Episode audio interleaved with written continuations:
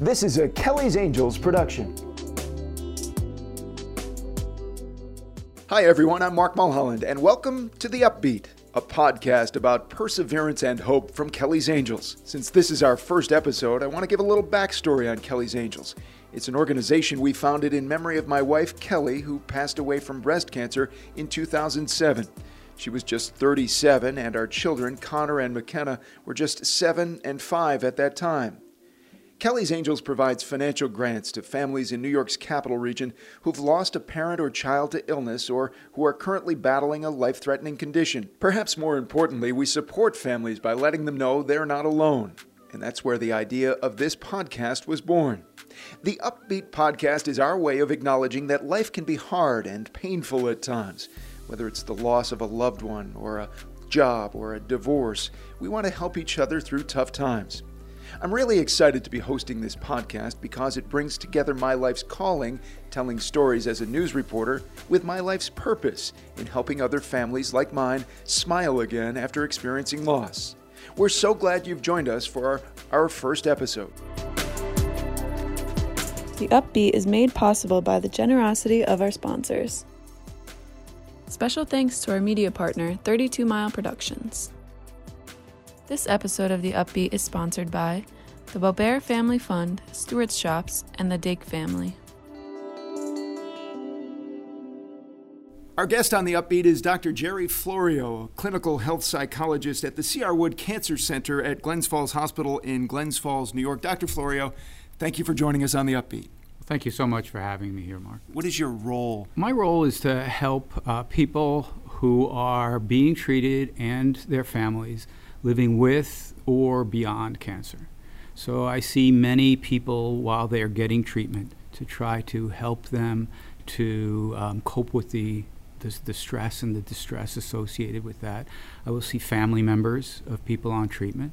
And then I see a lot of people after treatment. You know, there's times where I see more people after treatment. You know, during treatment, people are kind of in this, lack of a better term, a good soldier mode. Yeah. You know, they're they're going through, they're fighting the Yeah. fight, doing the next thing. It's empowering, even though the treatments are difficult. They're being seen regularly and told they're okay. Treatment ends, and all of a sudden, um, it's a new reality.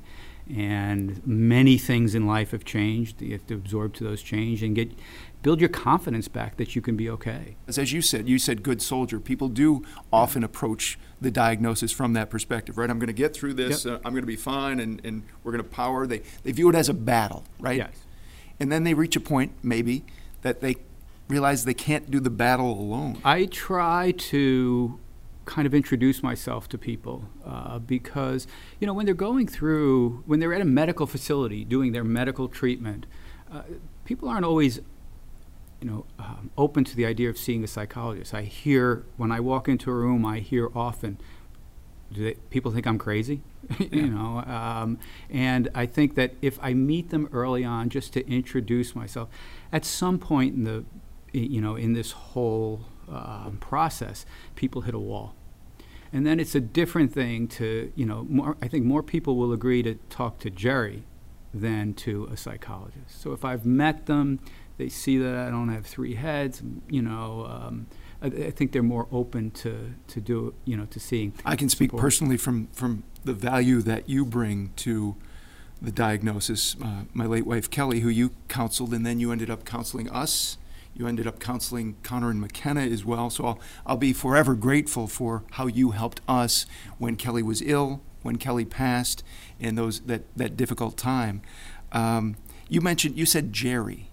Yes. You, you, identify yourself as Gerry, and I remember that being helpful because you think you want to talk to our doctor. You think another person in the long white lab coat with a stethoscope and very clinical. But how important is that to show your humanity to people who you're helping? I personally think it's very important. I, you know, people are on a journey, and I want to kind of be seen as someone who can be, uh, you know, a resource or a companion for part of that. The things I've learned from people that I can then pass on to them. The things I've learned from my training that I can pass on to them. Until I've got, so- you know, a connection with someone, it doesn't matter what I, you know, what I have to offer. Um, they're not, you know, they may not be open to it. So I think it's critically important. and you go through these experiences with people. You become fond of the people. You have a connection with them as they're battling. Sometimes they're lost. Sure.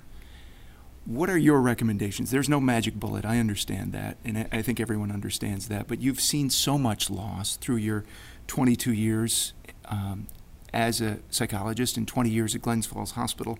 What are, what are your What are your recommendations for people who have, have suffered a loss? I think grieving is w- one of the most difficult human experiences we ever encounter.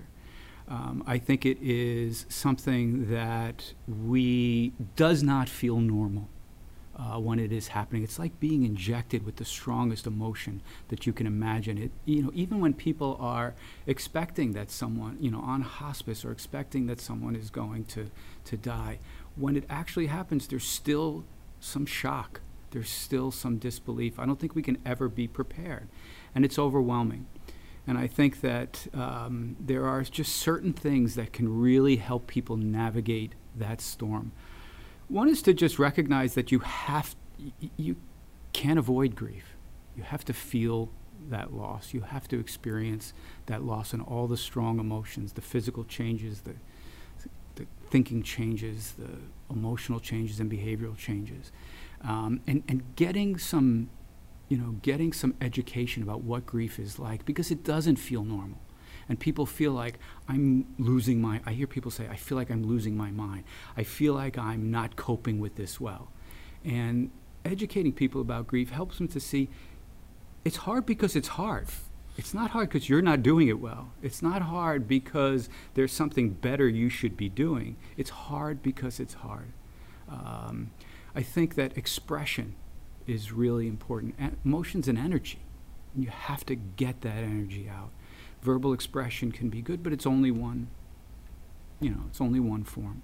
I think you know creative expression through writing, through art, musical expression, through you know um, through through songs, physical expression, through um, exercise or just screaming or yelling, um, getting. F- yeah, that's okay, right? Oh, I mean, it's it's more than it's, it, it, it's necessary. It can feel really good. Um, I ask people where they, you know, who, who say they, they do sometimes yell or scream. I, I ask them, where do you usually do that? The two most popular answers I get are the car and the shower. so, um, yeah. but it can be really, really helpful. Comfort. We need comfort. Um, we, we, we need to realize that we're not um, alone in this you know, people ask me oftentimes, how can I support someone I know who's grieving? And I, I, I you know, what should I say? People always say, what should yeah. I say? And I, I usually tell people, you know, what you say is less important than your presence. Just be with people.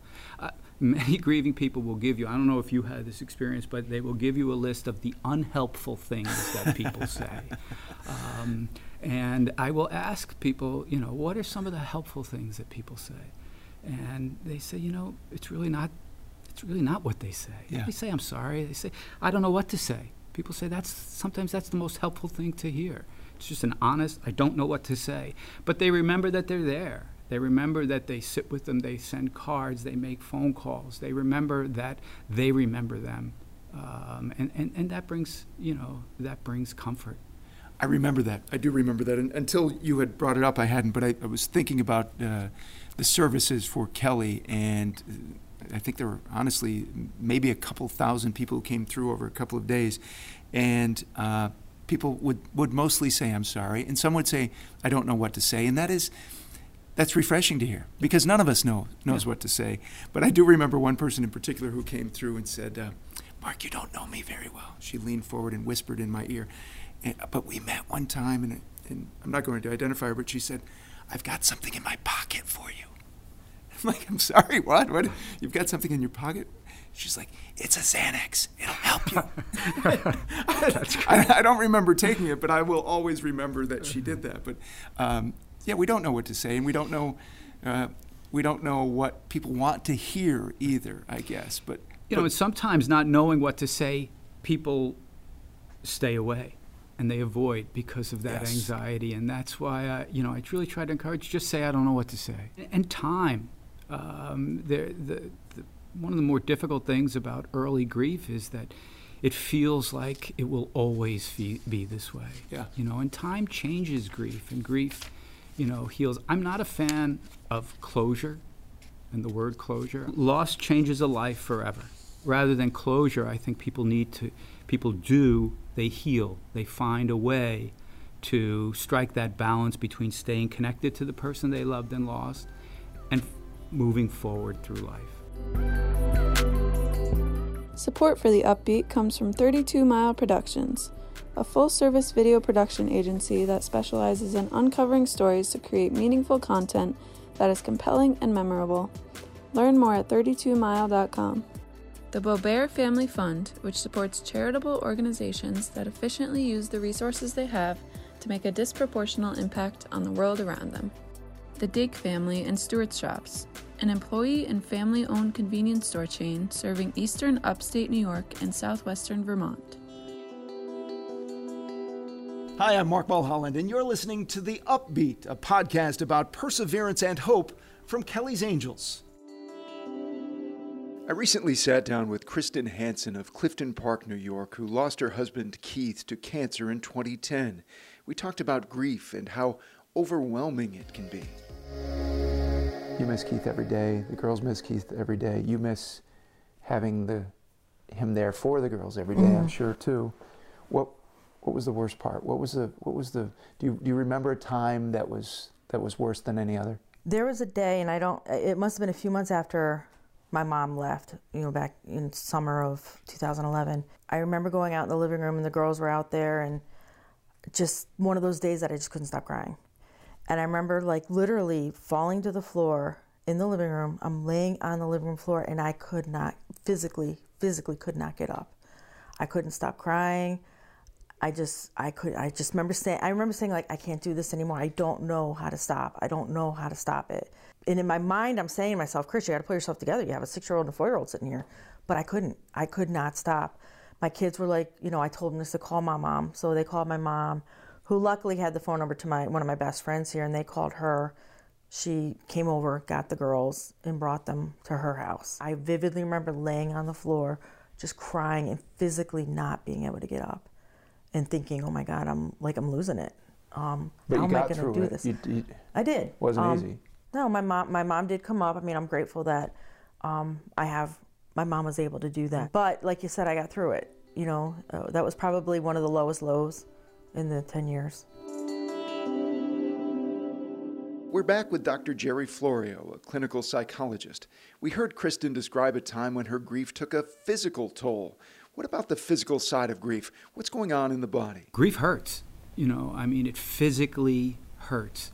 Um, it is a stress at its most, you know, basic survival um, level, and so the the body's stress response gets activated, and it is a state of arousal. When we have to fight or flee, that's a helpful response. But when that response is on over time, we know that it starts to break down our physical health. Um, and so people will end up having more digestive problems, breathing problems, pain problems. Stress breaks down our immunity, so have more difficulty fighting infections. Sometimes you don't have the energy to take care of yourself. Yeah. So you have more physical challenge and you're not taking care of yourself as well. And so people, you know, people can easily um, get get sick, exacerbate chronic conditions. Those are great insights, Gerry. This podcast strives to help people overcome grief and adversity. Can you talk about the role resilience plays in all that? Being able to get back up when we get knocked down, i you know, resilience is a very important part, I think, of a very important life skill. People think that resilience is a trait, a personality trait that you're, we're born with. And I'm either resilient or I'm not. But studies show, and, and, and I have seen, you can learn to become more resilient. We can learn how to bounce back more, how not to be, you know, as overwhelmed when the difficult things in life happen. How do you? How, do- There's four really. There's four keys to to developing um, resilience. One is to um, maintain connections. That sense of we are in this together. Yeah. Um, and, you know, helps us. Two is to maintain your uh, health your physical and mental health. To be able to cope with things, we have to be healthy. The third thing is to kind of be mindful of how we think about things, to really try to move away from negative thinking and embrace positive thinking. Look for um, some, you know, some aspect of a situation that might be a gain. Coach yourself through. This is tough, but I've gotten through tough times before. Really focusing on positive things and then finding meaning. You know just like in grief people who find meaning people who who try to say okay this is an experience um, that I I didn't choose I didn't want uh, but can I learn something about myself? Can I learn something about life? Can I learn something about others? Can I take something that I've experienced here and turn it into the benefit of others. Those kinds of things help people to become more resilient. And those all apply not just to loss of someone, they, they apply to, the, well, perhaps the loss of a job, the loss Most of definitely. a, lo- a divorce, uh, a, a, a loss of a relationship, uh, Right. all sorts of, it's, it's not just resilience following grief. No, and there are many types of grief. We grieve many losses. You know, I, I mean, people understand the concept of grief uh, through, you know, as my reaction to the death of someone. But grief is all around us, and and and uh, it's my belief that in the last seven months in this pandemic, one of the prominent things has been grief. We have lost life as we knew it. We have lost connection. We have lost activity, and um, we're trying to get. We've lost a sense of normal. Um, and, and, and that's a real loss to be grieved. And we're, we, we're, we're doing that while we're trying to cope with a new normal. Yeah. Um, so that's, you know, I mean, that's. Is it more important then, now more than ever, to follow the advice you just offered, that, that to, to take care of yourself, to I- maintain a routine, to um, all of all of those? Yes, I think so. I, I think it's very important. You know, every every medical pandemic has been followed by a mental health pandemic. Um, they're stressful uh, situations, and, and and long prolonged stress can grind us down. Um, so it, it is very helpful. It, it, it, it's critical, I think, to to try to do all you can to maintain um, maintain a sense of being resilient. Anything that, that we haven't talked about that you would like to like people to be left with as it relates to overcoming adversity, knowing that there is some light at the end of what can feel like a pretty dark tunnel. some sort of spiritual um, connection, some sort of connection to something bigger than ourselves, whether it, it be something spiritual, whether it be an ideal or a value. Um, I, I, I think that that helps us tremendously in um, times of uh, great challenge because we can draw strength from that. We draw strength from that sense of connection, especially in situations where people don't have any control. Yeah. We, you know, I like control. I, I'm a control enthusiast. You know, I, I, I- I like to have it. And when I don't have control, it's easy to feel powerless. But when you think about it, they're not the same. You know, having control is the ability to dictate an outcome. Yeah. Having power is the ability to keep going. You know, and so when I can't dictate the outcome, sometimes plugging into that thing that's bigger than me, plugging into connecting and you know, and, and getting energy from people, that gives us the power to keep, you know, to keep going. Dr. Gerry Florio, the clinical health psychologist at the C.R. Wood Cancer Center at Glens Falls Hospital. Thank you very much. Thank you, Mark. Great to talk with you. It's great talking with you. If you like listening to The Upbeat, leave us a review where you listen to podcasts. Join us next time when we're joined by my friend and fellow journalist John Gray. We'll be talking about the power of storytelling in John's book that's helping children who are coping with loss. Until next time, I'm Mark Mulholland. Take care and stay on The Upbeat. Special thanks to our media partner, 32 Mile Productions, for their help in recording our episodes. Emily Yan, a graphic designer and art director who invested her time and talent to create our podcast logo. Videographer, editor, and Kelly's Angels board member, Lou Graff. Coordinating producer and Kelly's Angels board member, Jenny Sperano. And all the volunteer Kelly's Angels board members who had a hand in making this podcast possible. Thanks for listening to The Upbeat.